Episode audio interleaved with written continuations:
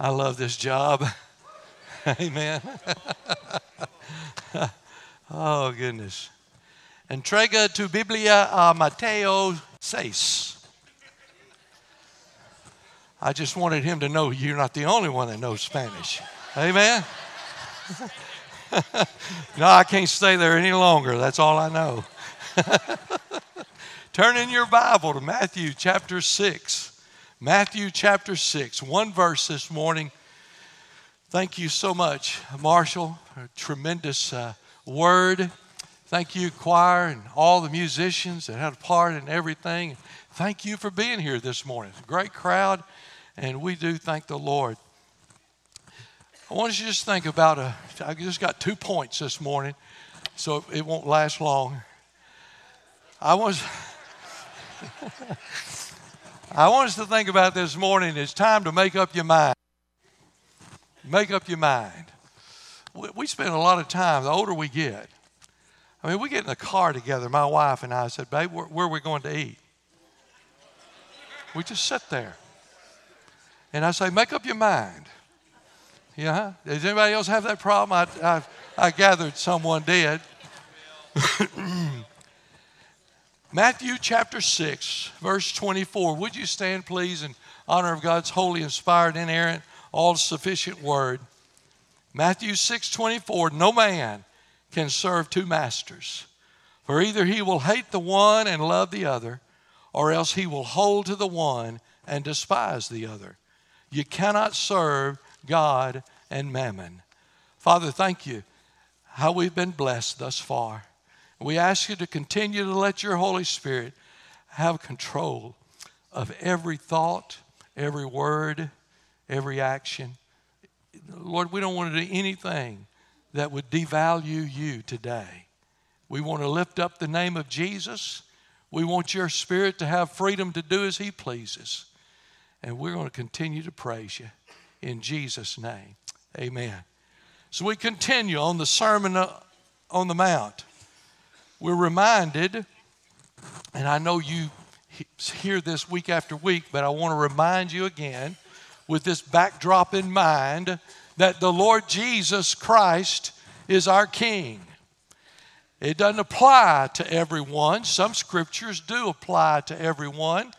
The Bible says, Whosoever shall call upon the name of the Lord shall be saved. That's for anyone.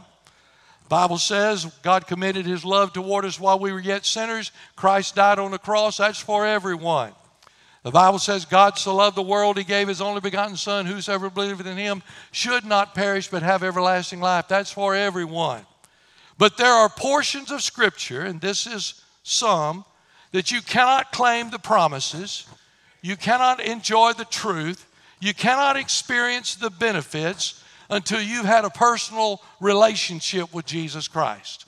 It's called the miracle of salvation, the phenomenon of salvation, of being saved, of being justified, of being on your way to hell, and suddenly the Lord Jesus Christ turned you around, and now you're on your way to heaven.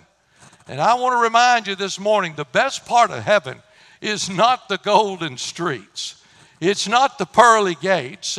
It's not the buffet food. It's not the crystal river. The best part of heaven is being there with the one who saved our soul, the Lord Jesus Christ.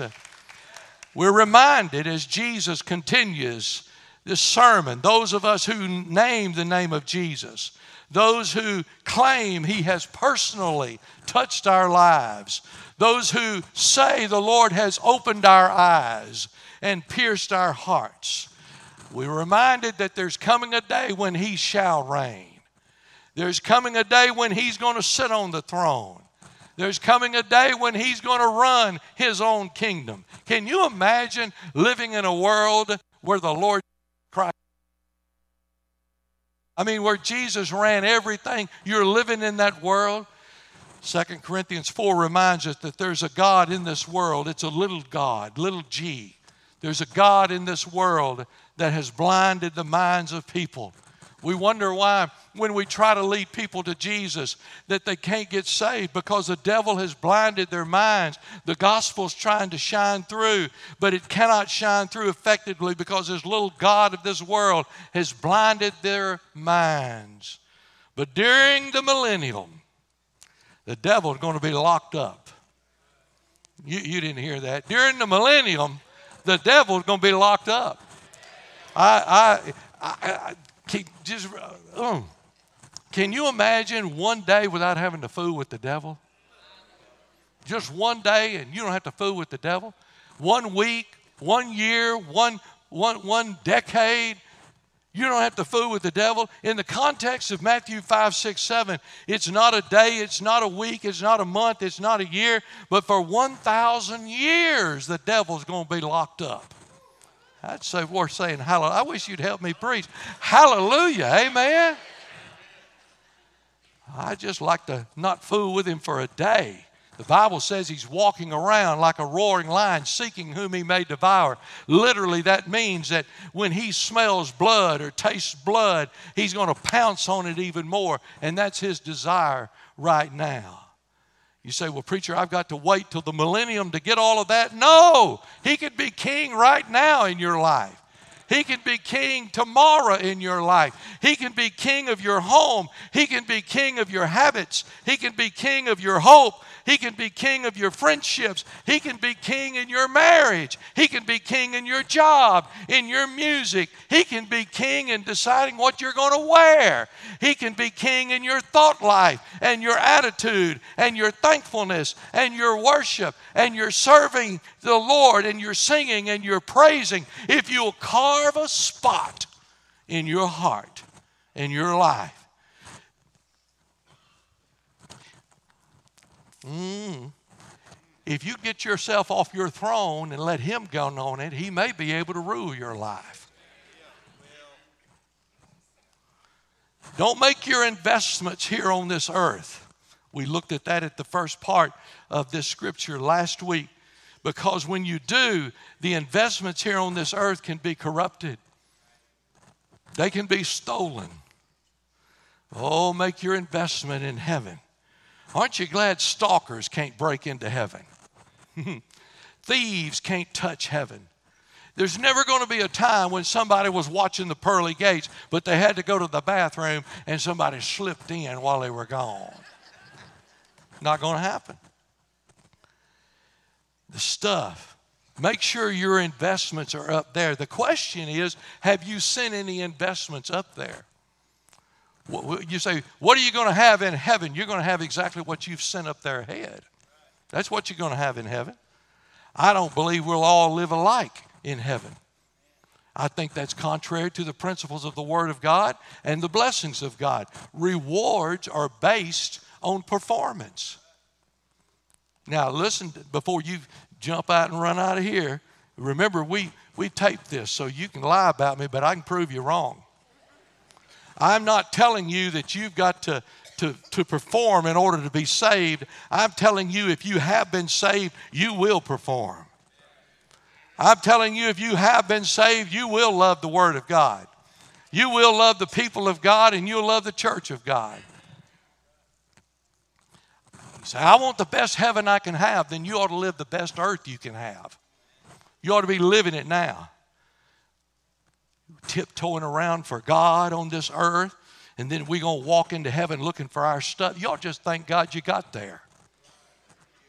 You need to walk on in, sit down on the back row over there, and just keep your mouth closed. You say, Preacher, where's your, my mansion? Uh, you just thank God you got here. Where's my house? You don't have one. You're going to have to rent. I wanted to invite everybody over supper at my shack, but it's not big enough. Can you imagine saying, Lord, you built me this mansion, but the basement's not finished? Why would the Lord build a mansion and the basement not be finished? Well, it might be because you quit the ministry. It might be because you got out of the choir. It might be because you quit teaching Sunday school. It might be because you quit driving a bus or running a bus route.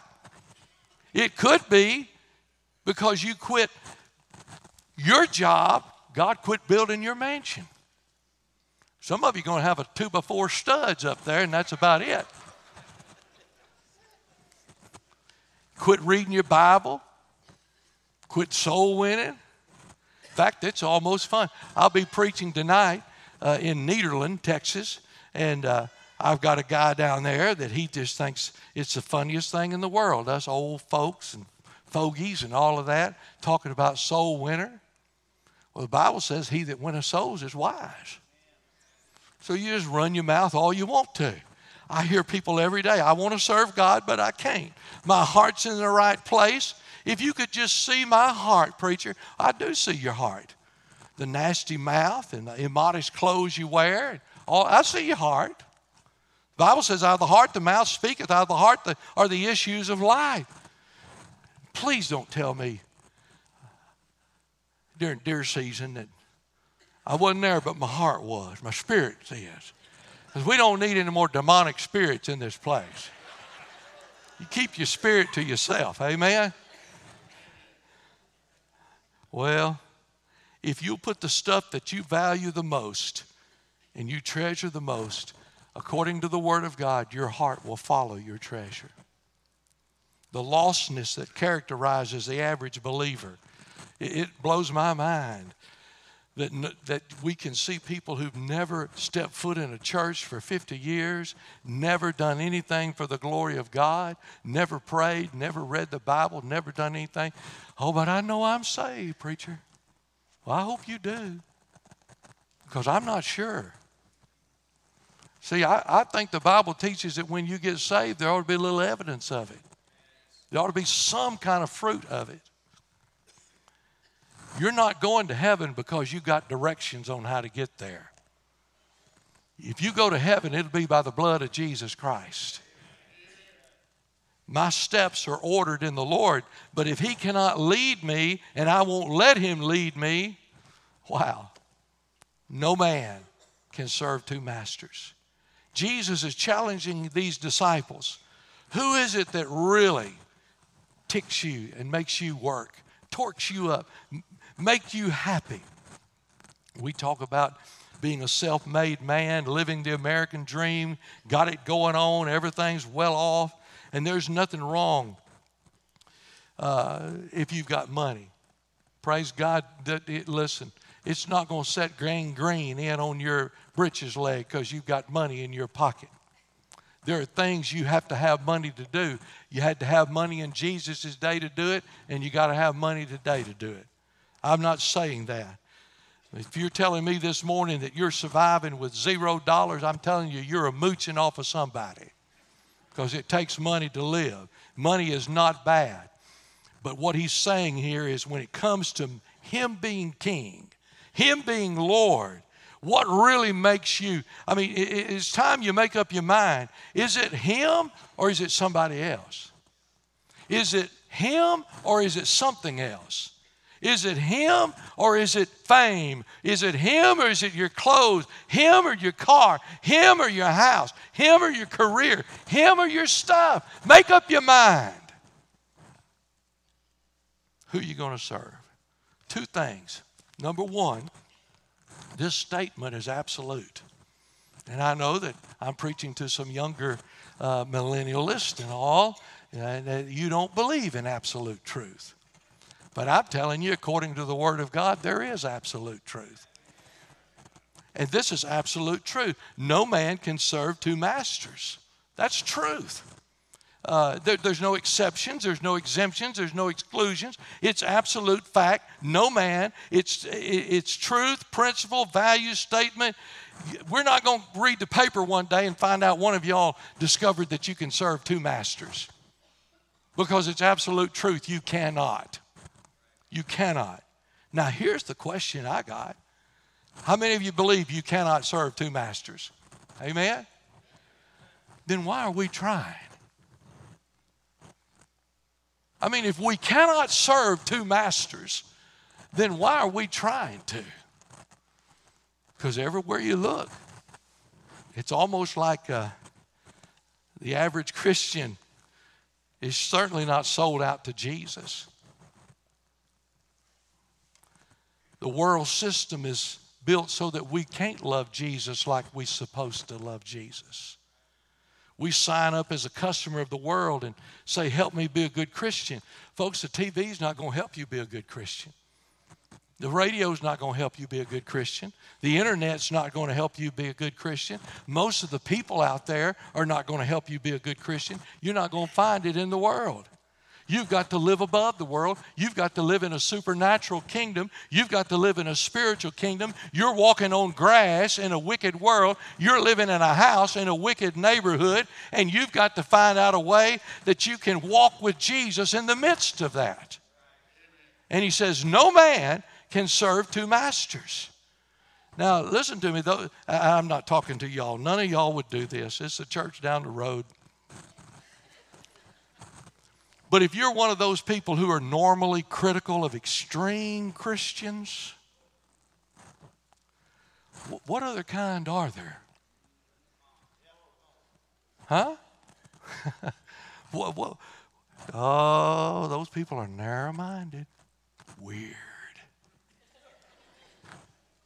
old fashioned. Every moderate Christian that you read about in the Word of God goes back to the world.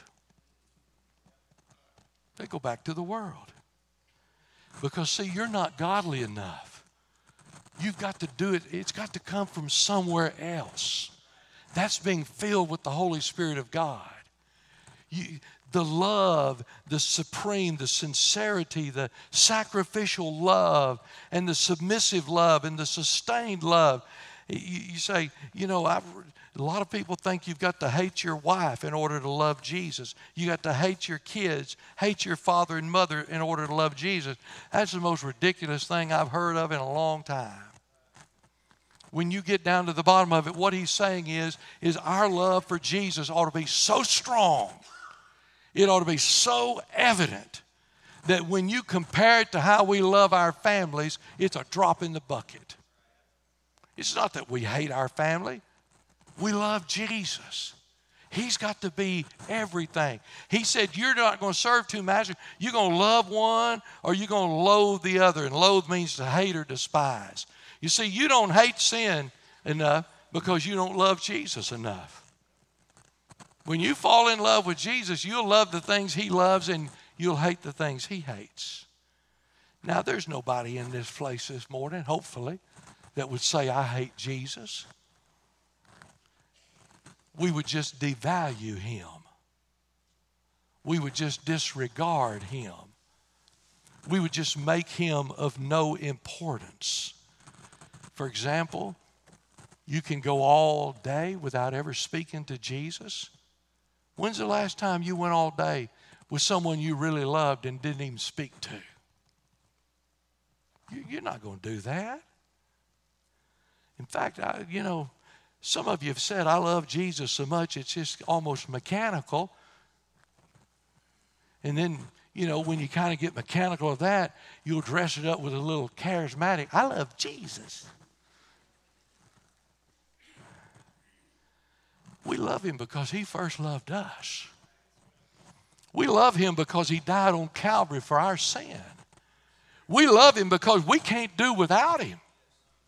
You can do without a preacher, you can do without music, you, but you can't do without Jesus.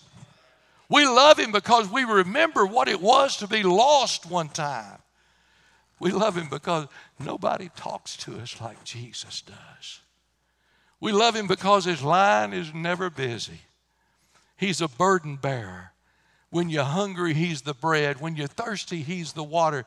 When you're lonely, He's the comfort. In the midst of the storm, He's the peace in the midst of it.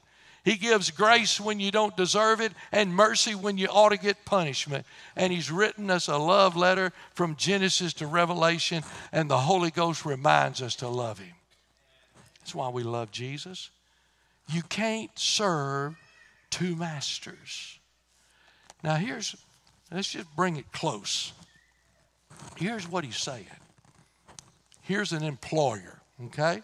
Some of y'all in this room are employers, okay?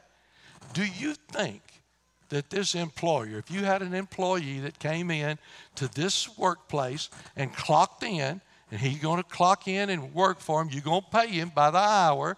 And he says, I, will be back in a little while. And then he leaves and goes over to another employer and clocks in over there. Are you going to let him do that? Huh? No. You cannot serve two masters. That's what he's saying. You will either hate the one and love the other, or else you'll hold to the one and despise the other. I want to tell you, there are a lot of Christians today putting in some part time hours looking for full time benefits. Let me give you the second point and we're through. Look at the promise. The promise is you cannot serve God and mammon. Hmm. Mammon is a word for materials. This is a materialistic world we live in. We're programmed to be stuffed crazy. We, we, we, don't even know it, we don't even recognize it. Parents, you, you know, somewhere, I know I'm going to be the bad guy in this, but you, there ought to be a limit to how much of this junk your kids can watch on these iPads and pods and Xboxes and all of this stuff. There, there ought to be a limit to it. We, we want the next best thing, the next best toy, the next best phone, the next best shoes. Whew, we redid our closet this way. I didn't know you had that many pairs of shoes. I did not know that.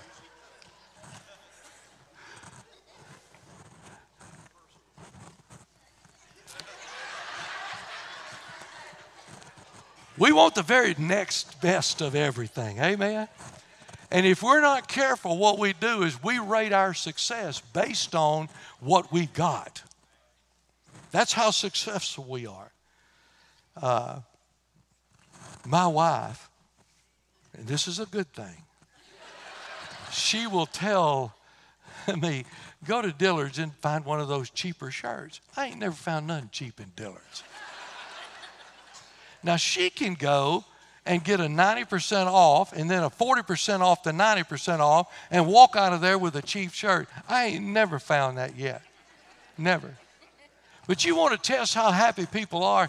You, you watch them coming out of that mall there with bags full of stuff and the look on their face, and then you let that joker come to church and you watch them walk out of church.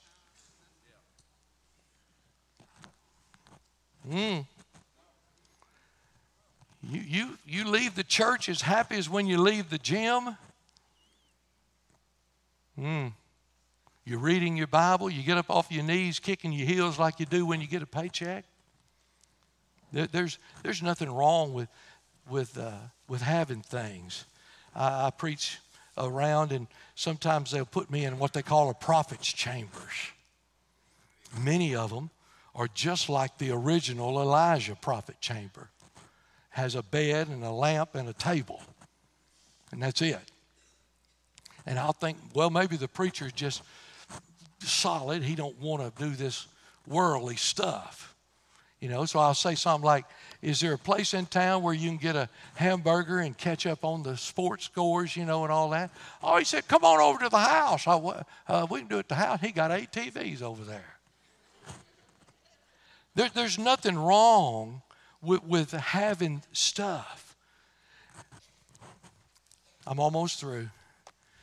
If we're not careful, we try to program people to be Christians that we aren't. I hear them say, I can't believe she said that. Well, let's put a camera on you all week and let's see what you say.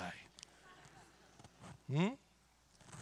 I used to hear people say, and I used to wonder too, I can't believe they left the house dressed like that.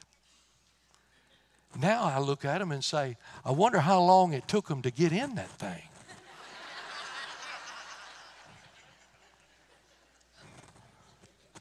we want to be trendy. We want to be the status quo. And I believe what the Lord is saying. It's time to quit playing games. Make up your mind. You cannot serve two masters. It's not going to happen.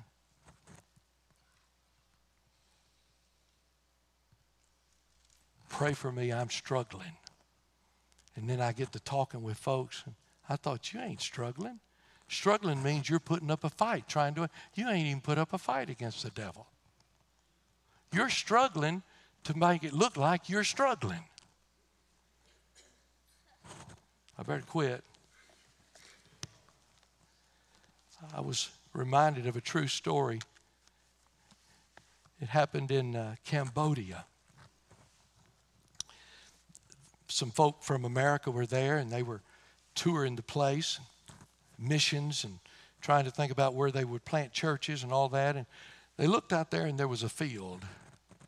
And there was an old man linked up to a plow, and the younger man was was guiding the plow, and the old man was pulling the plow like a horse. And the missionary said, Wow. Uh, or the, the people there with the missionary said, Wow, you know, we need to see about getting him a horse. Or he said, You don't want a horse or a mule. He said he had a mule. He said, What happened to the mule? He said, Well, they're building a church down here in the village. And all he had to give to the church was that mule. And so he gave that mule to the church, and then now he's pulling the plow. They take turns. Him and the younger son take turns pulling the plow that the mule used to pull. And the American said, Wow, what a sacrifice. And the missionary said, They didn't look at it like that. They said, What a blessing that we've got a mule we can give for the glory of God. Hey, we better make up our mind. What master are you going to serve? God? Or are you going to serve mammon? It starts with you getting a personal relationship with Jesus Christ.